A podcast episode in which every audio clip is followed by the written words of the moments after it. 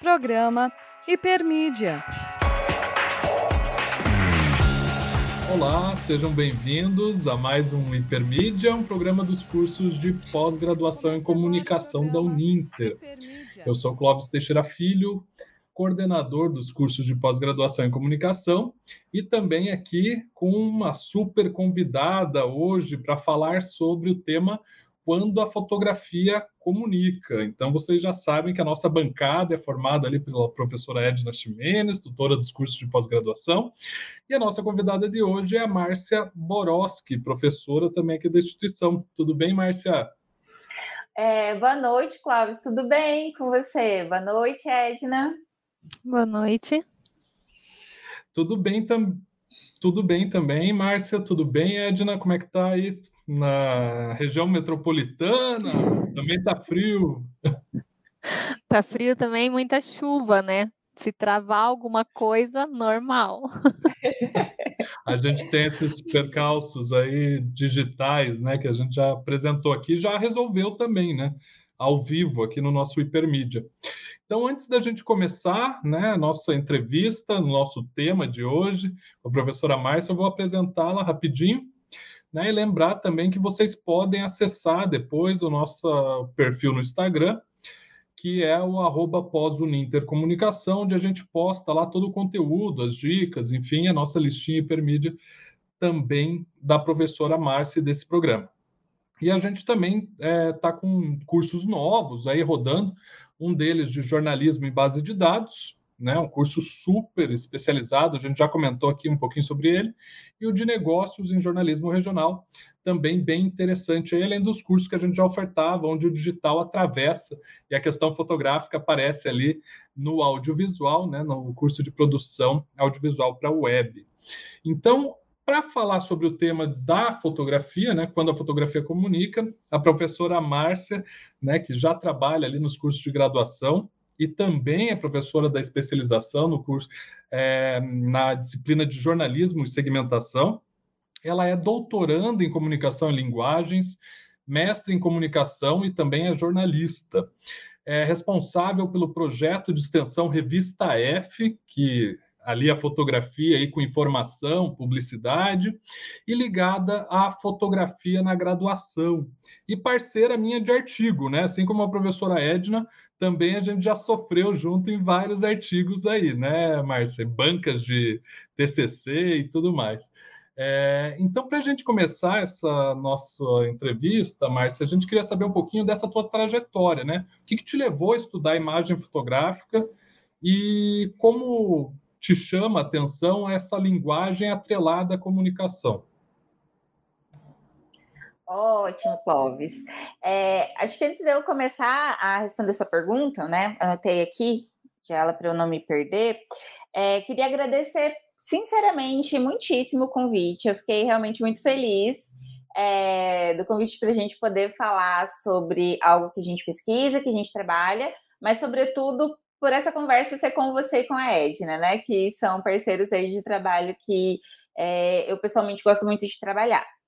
É, então, como que começa, né? Especialmente nessa vertente com a comunicação. Olha, é, eu, como todo estudante aí de comunicação, dos cursos de comunicação, a gente se bate, né, naquele momento que a gente está decidindo, porque tem algumas habilitações, né? Na época eram habilitações, porque os cursos chamavam comunicação social, é, mas tem as áreas da comunicação, tem a publicidade, tem as relações públicas e tem o jornalismo, e a gente pensa, pode pensar em outras sub-áreas disso, né? E combinações, né? Como, por exemplo, comunicação e administração e daí e publicidade, e daí a partir disso marketing, né? Só para dar aí uma, um, um, passinho, né? Que é um, um, um outro curso, inclusive, né? A Uninter também oferece.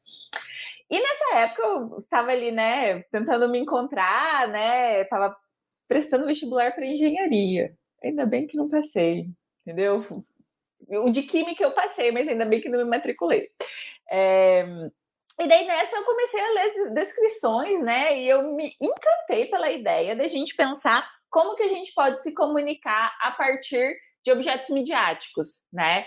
Porque hum, naquele momento era isso que estava me interessando, né? Oh, acho que eu gosto disso, acho que eu tenho algumas habilidades que eu já tenho que podem ser, né, ser boas para esse curso, para essa profissão. Vou nessa, mapeei o que tinha perto de onde eu morava, né? E acabei indo fazer jornalismo. Quando eu cheguei no jornalismo, eu estava assim.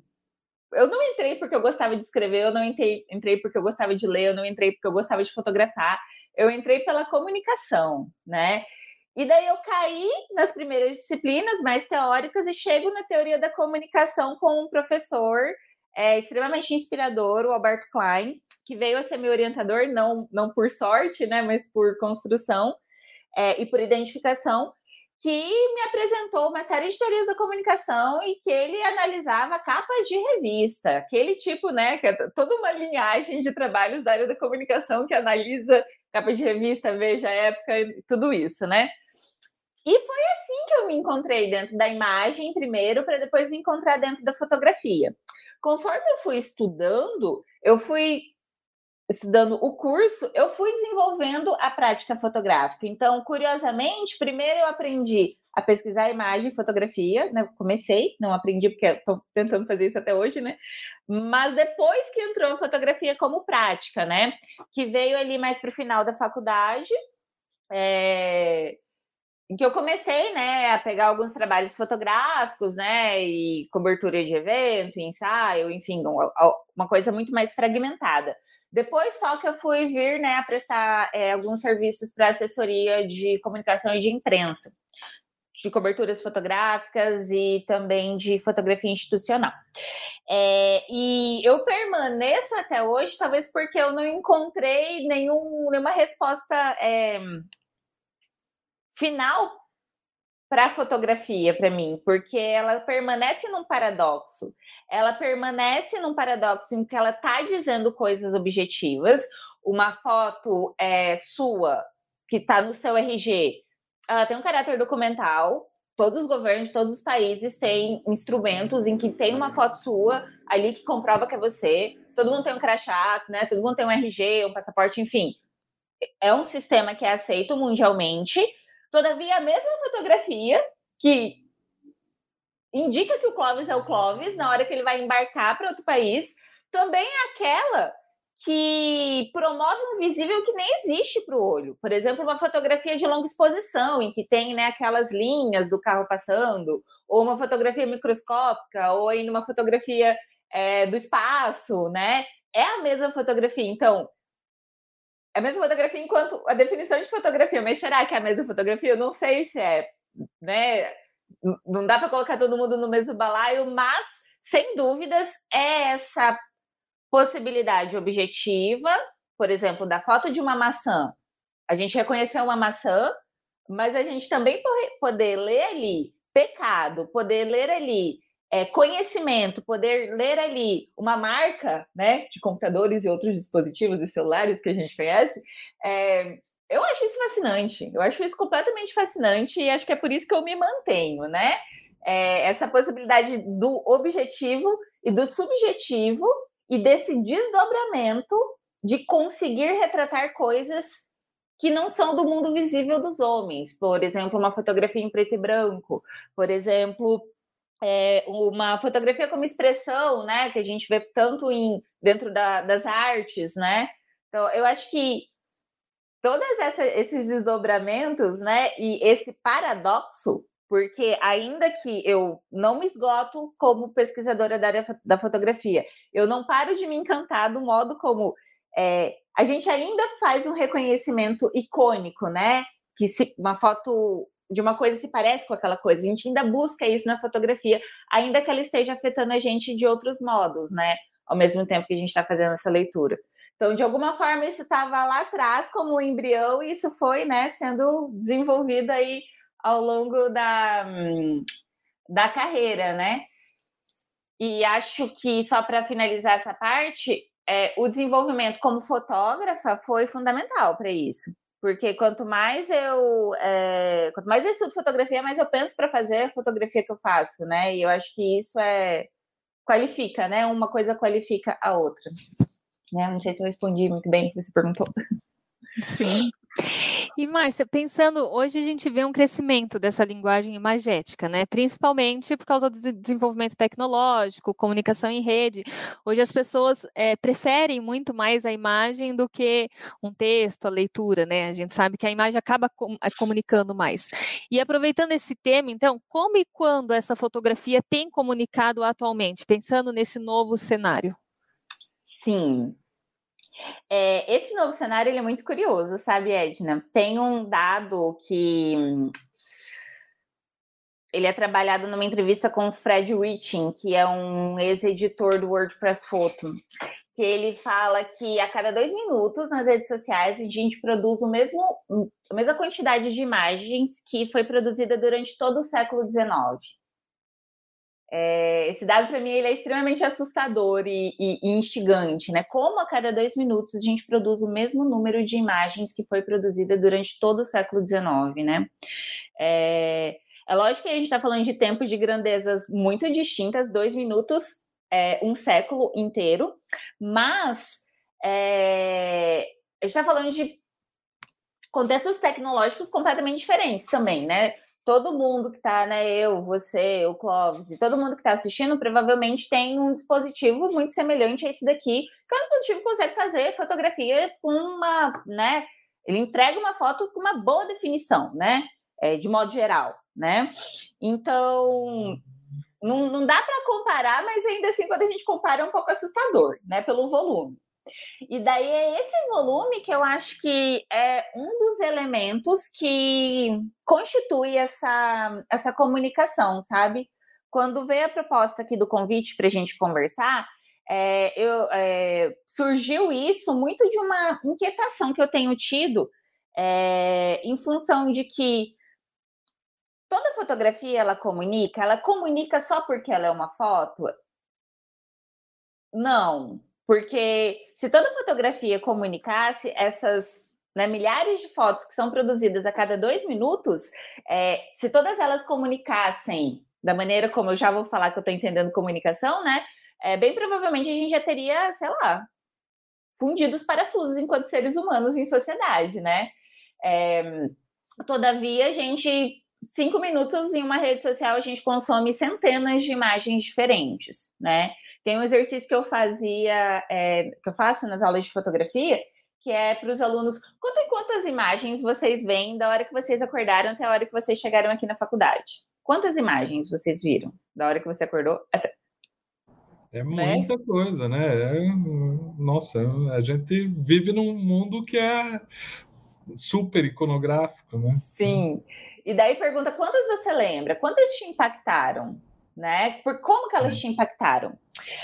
Essa ideia de que nem toda imagem comunica vem de um paradigma da comunicação que a gente chama ele de paradigma interacional, né? Que é a ideia de que a comunicação ela vai acontecer por meio de uma interação, por meio de uma relação. Então ela não está nem no objeto, portanto não está nem na fotografia e não vai estar tá nem naquele que olha, no olhante, né? Ela está na relação, portanto ela é fluida, ela é dinâmica, ela é processual, ela é incerta.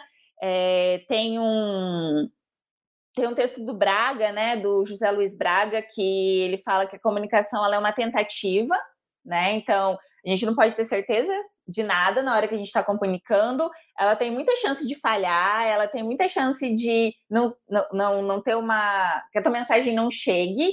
É como se fosse, na verdade, um fenômeno extremamente raro, a comunicação, né? Então, se a comunicação a gente está entendendo assim, quais imagens, quais fotografias que vão comunicar? Poucas, aquelas em que você efetivamente vai ter uma troca com elas.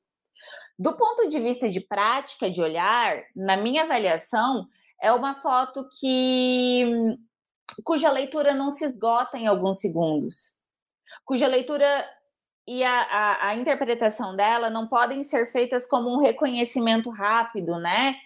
Que a Gestalt talvez não, não, não dê conta de explicar, né? Como uma leitura global. É uma imagem que te toca, é uma imagem. A, a Anushka, que é uma professora da UTFPR, ela fala de uma imagem que importa, que te importa, né? Que é uma imagem que ao longo do dia tu vai lembrar dela, né? Ao longo de anos você pode lembrar daquela imagem. Ou talvez você nunca mais pode lembrar dela, mas naquele momento houve um olhar demorado, né? Aí eu fico pensando que a fotografia que comunica talvez seja uma fotografia que precise de um tempo de leitura e de um tempo, né, de interação com ela, que não se esgote ali no dedo que vai subindo a tela, né? É, que talvez seja a fotografia que faz você voltar o dedo. Deixa eu ver o que, que tem aqui, né? Deixa eu dar uma olhada nessa imagem. Aquela foto que talvez você queira, né? Dar o zoom, né? Alguma coisa assim. Então, me parece que tem algo do tipo de comunicação que a gente está falando, mas também uma interação, Edna, que tem a ver com o tempo. O tempo que eu tempo que eu gasto com aquela foto, o tempo que aquela foto gasta comigo, talvez a gente pode até pensar, né? O tempo que ela é, captura o meu olhar, né? E que e daí a gente joga, né?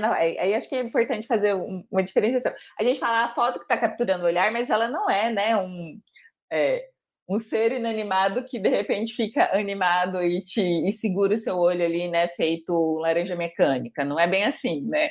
É, é mais uma, uma expressão que diz muito mais da gente que está capturado, né, pela foto do que realmente a foto operando qualquer coisa aí é, em função do nosso olhar, né? Ela continua sendo um ser é, inanimado. É, acaba entrando essa questão da intersubjetividade, né, que você coloca, né, Márcia, que é muito característica da, do interacionalismo simbólico, né, e dessas outras relações teóricas que você acabou puxando. Uhum. A Edna queria não, eu só ia, porque ela, ela falou ali, é engraçado a gente parar para pensar, assim, quando você falou que faz o exercício, quantas imagens você vê no dia? E realmente, tipo, eu não tenho ideia de quantas imagens eu vi hoje, porque é um número muito grande. E eu, sinceramente, eu fiquei pensando aqui, eu não lembro de nenhuma que eu vi hoje, assim, alguma que, nossa, me marcou, eu uhum. analisei, me trouxe alguma mensagem, sabe? Então, são realmente, é, é, muitas vezes até por erro nosso, né? A gente tá com esse hábito de passar, passar, passar, passar, você não, não se prende. Parece que a gente não está enxergando aquilo que está passando, né? Mas aí é o uhum. nosso olhar para a imagem. Às vezes a imagem quer comunicar, é a gente que tem que fazer esse exercício também.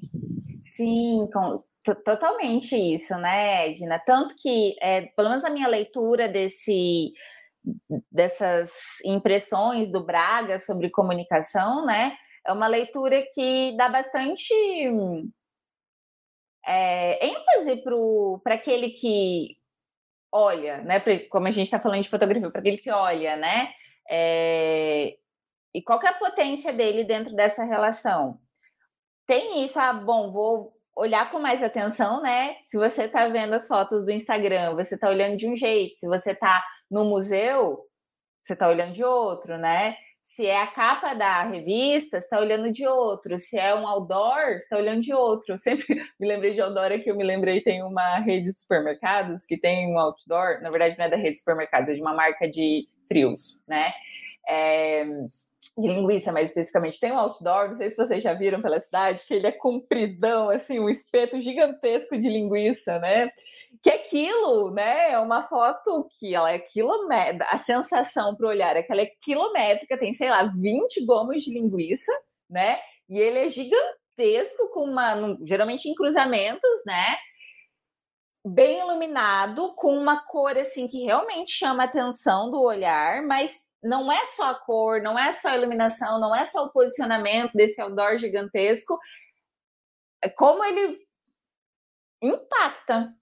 É uma imagem que, nesse sentido que a Edna falou, né? A imagem até tá querendo comunicar, mas ali ela dá um grito que tu assusta, que você não tem, né? Tá dirigindo, ele você bate o olho, não, não tem como, né? Só bater o olho e sair. É, prende, né?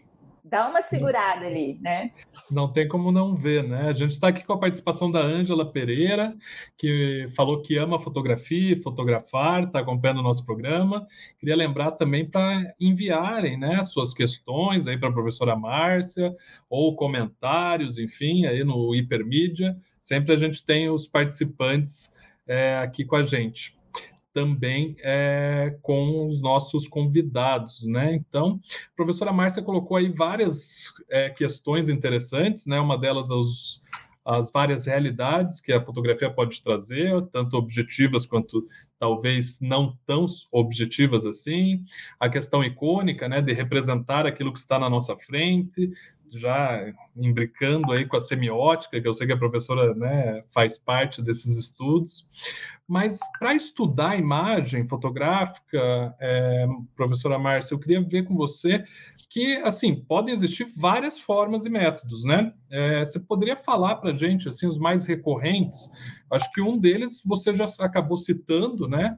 Anteriormente, que é a própria semiótica, né? Você citou ali nas entrelinhas. Mas a gente tem outras possibilidades também, né? Quais seriam elas para os alunos que estão assistindo? Como que a gente poderia estudar essa imagem saindo do, da questão mais prática, né? Para a questão mais teórica? Uhum. Muito legal sua, sua questão, é, Clóvis. É, eu acho que primeiro de tudo a gente vai, pode fazer um recorte, né? Porque a gente aqui está falando de cursos é, da área da comunicação, então a gente pode pensar como a gente pode estudar fotografia dentro da comunicação. Porque a gente vê, por exemplo, lá na, lá na história tem um monte de estudos que se baseiam na fotografia, né? Como documento, por exemplo, né? Ou dentro das artes, você vai ter da arquitetura, você vai ter também do design, né? É, até mesmo dentro da psicologia, ele com aquele braço junguiano, você vai ter alguns trabalhos que podem, né, eventualmente trabalhar com fotografia. Então, então dentro da comunicação, né? É, eu acho que tem um, tem uma visada muito forte, muito grande, né, dos trabalhos, entendendo a fotografia como uma linguagem. Aí dentro dela como uma linguagem, a gente vai ter, por exemplo, a semiótica, né? Aí a semiótica que, é, de modo geral, né, vai entender essas é, a fotografia como um signo, né? E, e daí as relações que esse signo pode operar dentro das possibilidades de produção de sentido. Aí tem algumas possibilidades. Existe a semiótica mais do lado persiano, né, que vai ter essa uma operação, né, por meio do ícone, do índice, do símbolo, que seria, né, três conversas inteiras aí disso só para falar do que, né, de como que isso iria operar. Existe a semiologia, né, que tem um viés bartesiano. É, Existe é, a, a, semiótica greimasiana, né, também, é, que tem mais a ver com essa ideia de efeito de sentido, né? A gente pode faz o percurso gerativo, né, também. Isso, que faz o percurso, exato, o percurso gerativo de sentido. Isso daí, no ano retrasado, eu tive que apresentar um seminário sobre isso e eu me eu, eu, eu, eu mergulhei em tudo que você pode imaginar. Foi bom depois que eu voltei. Estar Coisa lá, do foi... doutorado, né, Márcia? É. Coisa do doutorado. Eu imprimi as coisas do. Eu imprimi né, o percurso gerativo de sentido o, do Landowski, eu imprimi em A3, colei aqui no escritório, né? Um negócio super artesanal. Você acha que você né, vai estudar um, comunicação, vai sair né, da, da, da área das exatas, de repente você está construindo um gráfico que parece uma matriz, né? né? Ou você vai cair fazer planejamento de mídia, né? Por exemplo, só para dar, né? A gente acha que a gente vai né, fugir das coisas, mas elas nos reencontram. É, mas tem isso de semiótica, que tem várias, tá bom, gente? Quando a gente fala em semiótica, é bom a gente, né? Mas qual que você está falando? Porque são coisas bastante diferentes. Tem uma rixa, mas que eu acho que é um, né, um, um desfavor que se faz para a área. Eu acho que são perspectivas diferentes e que dão conta de dar respostas diferentes sobre uma problemática. É...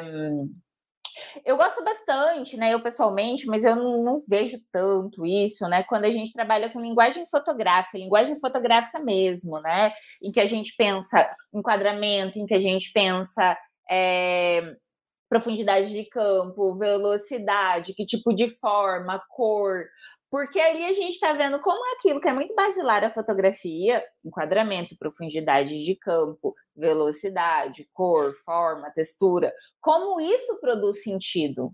Quer dizer, por que, que eu consigo sentir quase, né, ou provocar, ou na verdade, deixa eu me corrigir, eu tenho um potencial de sentido de é, paladar quando eu fotografo um morango que eu consigo né, é, mostrar toda a textura do morango, todas aquelas sementinhas ali, né? Por que, que isso acontece? Isso acontece por uma questão de iluminação, isso acontece por uma questão que essa iluminação ela é, é pro, deixa ser vista uma textura nesse objeto fotográfico que é o morango, né? Então, eu acho bastante interessante quando você tem o sentido atrelado à figuração que está na foto, né? Isso para mim me chama bastante atenção. Inclusive, eu trabalho um pouco disso na tese.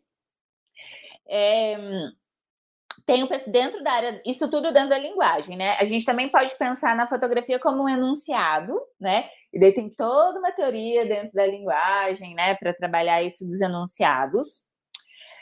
Tem um gesto que é mais um gesto metodológico do que uma é, uma área, né, efetivamente, que é um gesto metodológico de análise de conteúdo, né?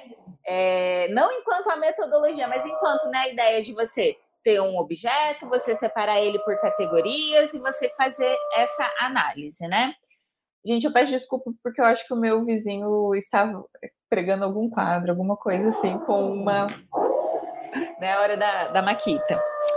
É, que muitas vezes, né, é, utiliza das teorias da imagem, né? Existe um campo dentro da comunicação que tem as teorias da publicidade, as teorias do jornalismo, teorias de várias coisas, e existem as teorias da imagem também, né?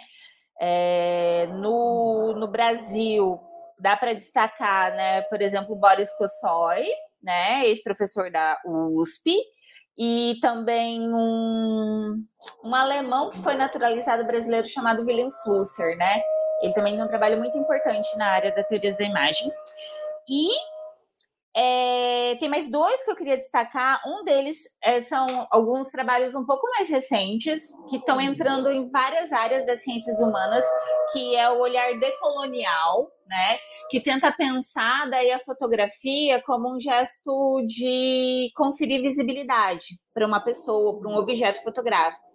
E daí ela tenta pensar quem está conferindo visibilidade para aquele objeto fotográfico. É alguém que, por exemplo, colonizou aquele país ou é alguém cujo olhar é interno, né? E que daí disputa, por exemplo, lugares que estão extremamente estabelecidos dentro da fotografia documental, como por exemplo, coloca em xeque posições do olhar de Sebastião Salgado, por exemplo, né? Que vai para um lugar tão, tão distante, faz aquela fotografia, né? Em contraposição a uma fotografia que é feita é, por alguém daquele próprio povo, né? É, então, é bem interessante também essa visada. E deixei por último, né, um, uma última, última visada que de alguma forma também está ligada à linguagem, né? É, a, a, ideia da fotografia decolonial não necessariamente está ligada, tá ligada à linguagem, mas uma última que é a estética, né? É, que é a ideia de que a comunicação ela tem uma dimensão interpretativa, racional, mas ela também tem uma dimensão sensível, né? Que, cuja apreensão se dá por meio dos nossos órgãos sensoriais, então tem muita.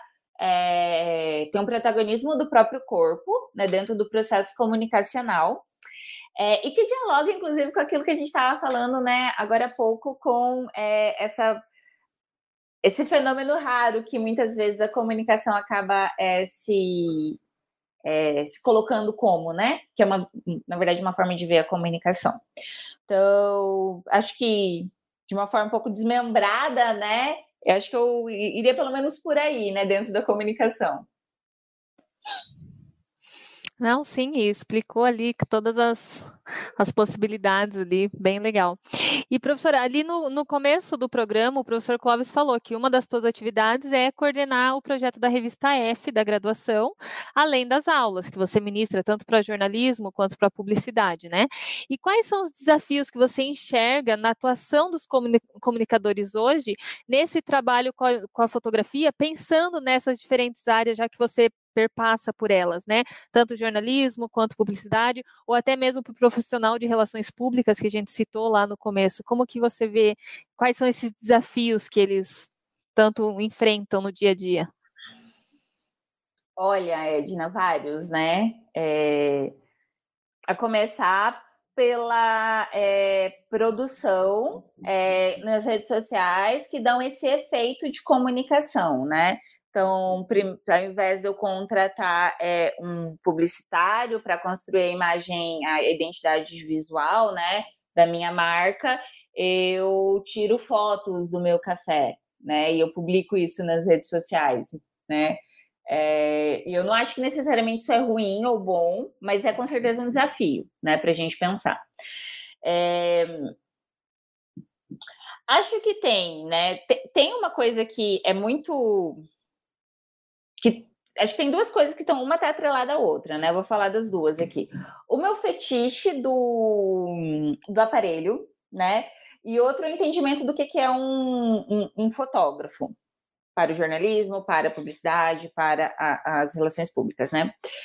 Essa ideia de que todo aparelho produz uma fotografia que vai ser uma fotografia que vai comunicar, é sim e não. Ele tem potencial de, né? Mas não necessariamente ele vai fazer essa fotografia. Da mesma forma, você não precisa de uma câmera profissional top de linha da Canon para fazer uma boa fotografia, né? É lógico que, sei lá, um S2 da Samsung, né? Talvez que é de, sei lá, um milhão de anos atrás, né? Tá no S20 já. Talvez entregue também, né? Dá para fazer uma foto do seu café com uma lata, né? Quem aí fez curso de comunicação, a foto na lata, né? Que é a pinrolho. Também não dá, né? Ou talvez até dê, né? Dependendo do conceito do, do café. Também não, não dá para dizer que não vamos descartar. Mas essa ideia do fetiche do, do equipamento, né? Que é o equipamento que vai me entregar. Gente, equipamento, ele é um equipamento, ele é um aparelho, ele não é ninguém sem aquele que opera né? E aquele que opera, sim, ele tem bagagem cultural, ele tem um olhar fotográfico, ele tem uma posição do mundo, ele tem é, um know-how dentro da profissão dele, aquilo é o primeiro trabalho, aquilo é o milésimo trabalho dele. É, ele conhece bem da área do jornalismo, ele conhece bem da área da publicidade. Tudo isso vai estar, tá, né? Na ponta do dedo daquele que aperta o disparador, né, para fazer a fotografia. É, mas eu acho que tem que tomar cuidado com essa ideia, né, de que é o aparelho que vai entregar. Eu não estou dizendo que tem coisas que não dá para fazer se não for com uma câmera profissional. Mas não está na câmera profissional, está naquele que vai operá-la, né? Mais do que no aparelho é, sem dúvidas, né? E daí isso ajuda a gente a tentar pensar o que, que é o fotógrafo hoje, né? Tem uma visão da Simoneta Persichetti, que é uma é, professora também da área é, da comunicação, que ela fala que para ela o que eu gosto bastante que o fotógrafo ele é um curador de imagens, é alguém que vai é, não apenas a ideia da, da, da curadoria enquanto você tem uma serve, você selecionar, mas você selecionar é, imagens que você vai tornar visíveis, né? Então, o que, do que, que você vai escolher tirar foto na hora que você está fazendo uma campanha é, sobre Dia dos Namorados, uma marca que quer, quer se posicionar de uma maneira afirmativa à diversidade, por exemplo? De que forma você vai dirigir aquelas pessoas que estão ali? É, de que forma você vai cobrir uma manifestação, né? De que forma você vai cobrir um ato dentro de uma Câmara dos Vereadores? De que forma você vai fazer uma fotografia de alguém que está no chão da fábrica, né? Da empresa que você trabalha, chão de fábrica enquanto expressão, tá, gente? É, e de quem está na diretoria. Como que você vai selecionar isso? Então, o fotógrafo como alguém que tem toda essa responsabilidade de tornar visível algo, né? Então, portanto, essa ideia de curadoria por trás. Eu acho que os dois grandes desafios de, que estão interligados de alguma forma são esses, né? Só que tudo isso acontece num contexto em que tem o mesmo número de imagens que foi produzido no século XIX sendo produzido a cada dois minutos, né? Então, um bombardeio de produção, todo mundo com a possibilidade de fazer uma fotografia, né, com um aparelho que fica junto à pessoa o tempo todo, é, as pessoas consumindo o tempo todo, né? Então, o desafio é você, talvez, fazer a sua fotografia, e daí aqui a gente volta lá no início, né? A fo sua fotografia importar para o teu público-alvo, para o seu cliente, para é, a, a, a visão e a posição institucional daquela empresa, né? Eu acho que talvez seja isso, né? Como fazer, né? Voltando ao que a Edna comentou agora há pouco, como fazer o teu cliente parar e ver aquela foto e lembrar dela no final do dia, né? É... Acho que talvez seja esse o desafio, né? De, de... Legal. E não, pode complementar, Márcia. Eu vi que você deu ali, puxou um Sim. ar para fechar. Então, não, eu ia. Eu, eu, eu, o que eu ia falar, Clóvis, é que daí me parece, né? Daí pode perguntar, mas como fazer isso?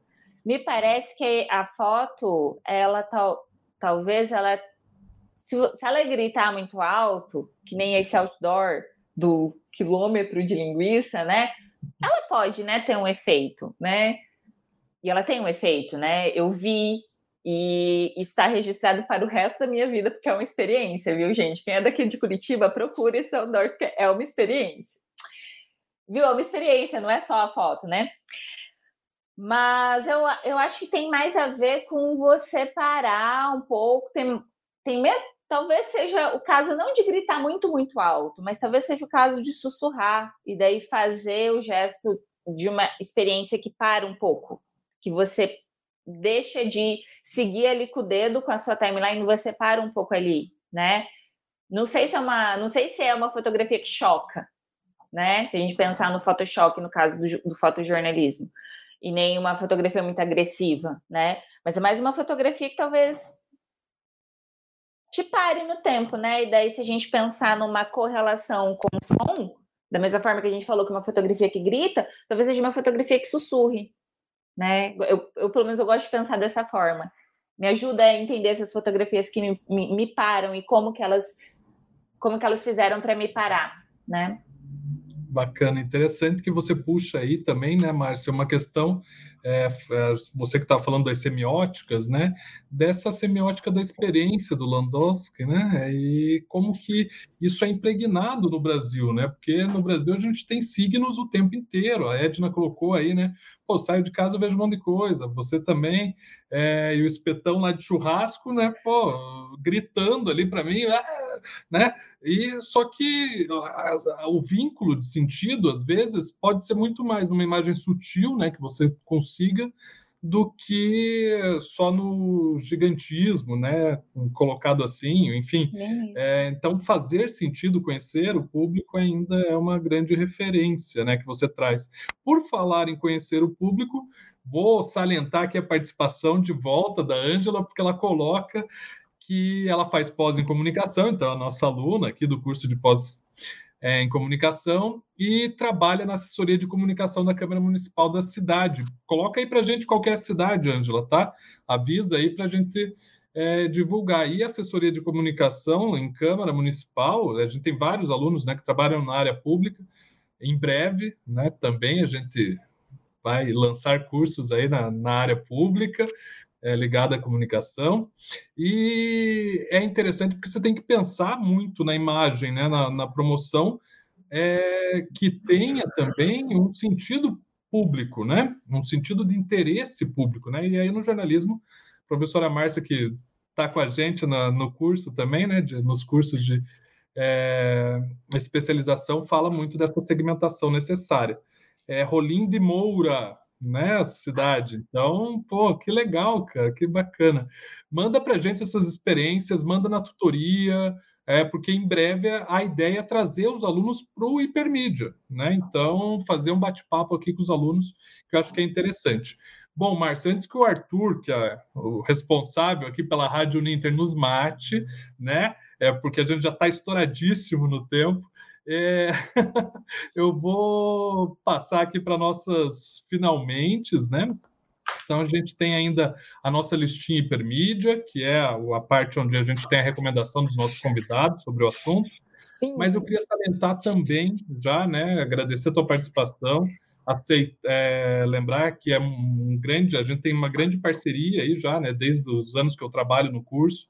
Eu fiquei super feliz que você conseguiu, né, encaixar aí na tua agenda e aceitou o convite. Então, de Londrina para o mundo, né, Márcia? Acho que Isso é importante. E dizer também que é um prazer, porque assim, na minha graduação eu ficava horas no estúdio de fotografia, era o que eu mais adorava. Ainda naquela época a gente fazia revelação do filme, né? Aquela coisa de ampliação e tal. É, mas eu tenho assim um vínculo muito forte com a fotografia, tanto que vários dos quadros que tem aqui em casa são de produção dessa época ainda, né? Então já, já estão amarelos quase. Mas é, tem esse vínculo muito forte. Eu acho que a imagem hoje em dia ela ela está muito presente na nossa vida, né? E aí é, traz essa questão da experiência colateral, né, que Percy coloca. Então depende de uma experiência do, de quem vai interpretar essa imagem, obviamente, e que o dispositivo não é tudo. Acho que essa dica que a professora Márcia deixou é fundamental porque foca aí também o estudo que tem que ter do fotógrafo, né? Então para a gente encerrar, Márcia, eu queria saber qual que é a sua lista hipermídia que você deixa para os nossos ouvintes aprofundarem nesse conhecimento da imagem comunicando, da fotografia comunicando aí no nosso dia a dia. Clóvis, foi uma delícia fazer essa lista, foi muito desafiador. Falei, gente, o que, que eu vou colocar? São só quatro, eu quero 15. Mas tá, vamos lá, tá bom? É, foi um exercício também, né? Tentar trazer aí um apanhado, né? Um exercício de curadoria, né? Não tô falando aqui que o fotógrafo ele é curador, então tive que, né, fazer um pouco disso. A primeira coisa que eu, vou, que eu queria indicar é uma série que eu gosto bastante, que eu sempre uso ela em aula, que é uma série que é produzida pela EBC, que se chama Caçadores da Alma. Tem duas temporadas, eu tô indicando a primeira, tá bom? Então é que nem assim algumas séries, não veja a primeira temporada, tá? Fica bom a partir de tal episódio. Eu garanto a qualidade da primeira temporada, tá?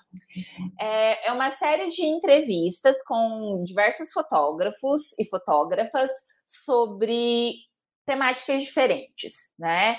Então tem tudo no YouTube, acho que são sete episódios no total. Tem desde fotografia é, jornalística, fotografia comercial, tem de ensaios fotográficos, é belíssimo, belíssimo, assim, um dos meus episódios favoritos. São episódios curtos, de 20 minutos, né? Dá para colocar e lavar uma louça, né? Se a louça for maiorzinha, né? Para durar 20 minutos.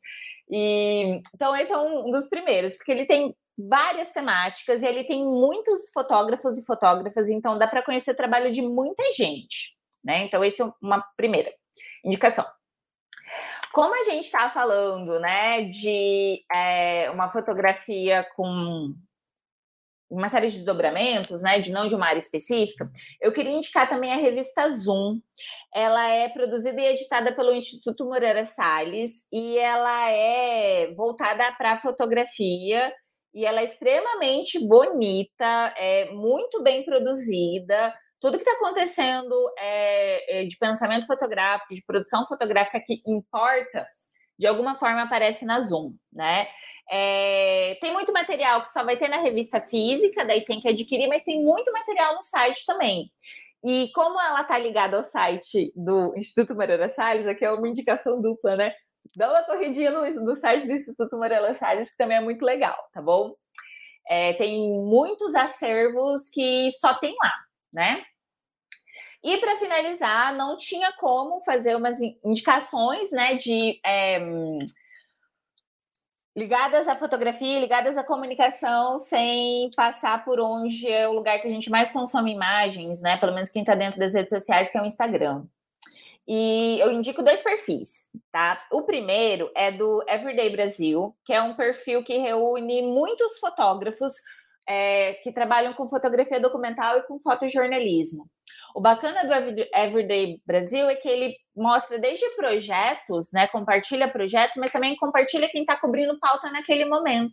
Então é muito bacana, né, porque é, é aquilo, né? Se você tem rede social, se você quer aumentar, né, e qualificar principalmente o teu olhar fotográfico e o teu repertório, né, porque como absolutamente todas as campanhas, né? É difícil a gente pensar numa campanha que deu certo, que não tinha uma imagem ali.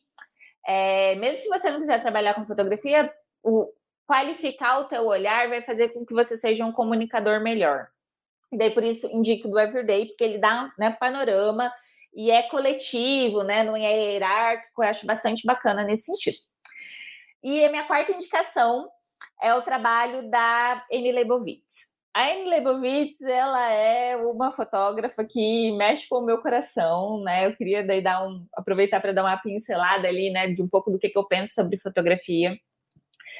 Ela, ela, tem assim materiais belíssimos, extremamente aprazíveis aos olhos, e ela tem uma pegada na produção que é de fazer a fotografia no local, né? Então, ela faz fotografia publicitária, mas ela não usa fundo verde. Então, a cena contribui para o próprio sentido da direção, o próprio sentido da pose daquelas pessoas.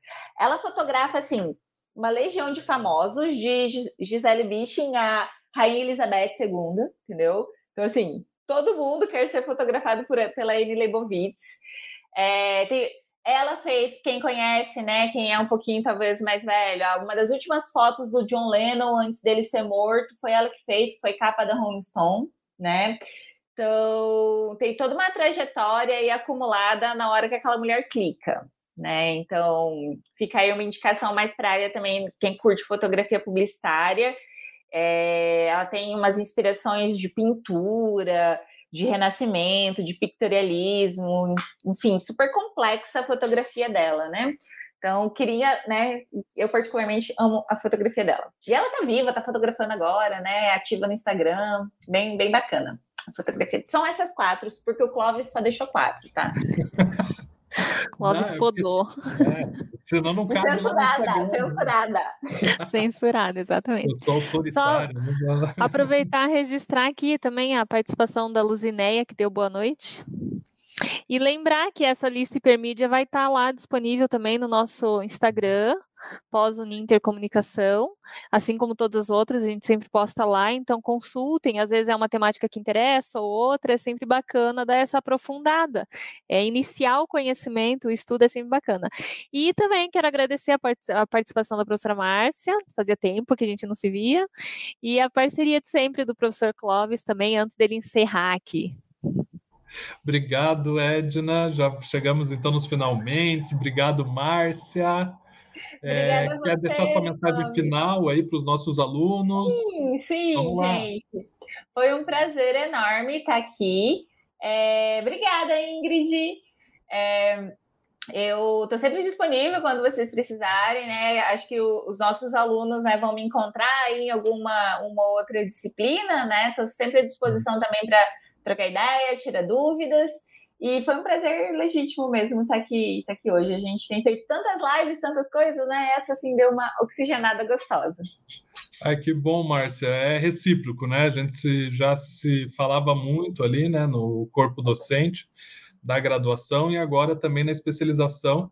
É bom, né? Energia boa sempre bem-vinda e eu tenho certeza que essa incentivo, né, essa ação de produzir essa lista para os nossos alunos, pensar esses temas, né, também deve ser produtivo para você. A Ingrid sempre participa aqui dos nossos hipermídias e Ingrid, um dia, é, igual falei para a Ângela, você tem que vir aqui para ser é, do outro lado, né? Para ser a nossa entrevistada aqui do Hipermídia.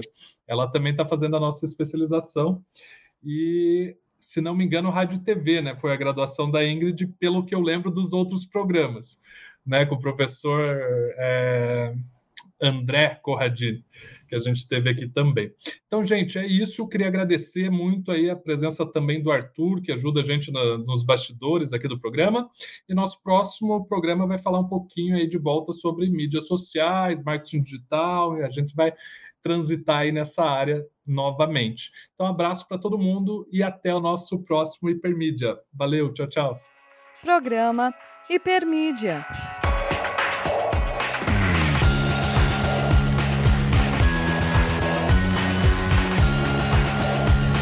Começa agora o programa Hipermídia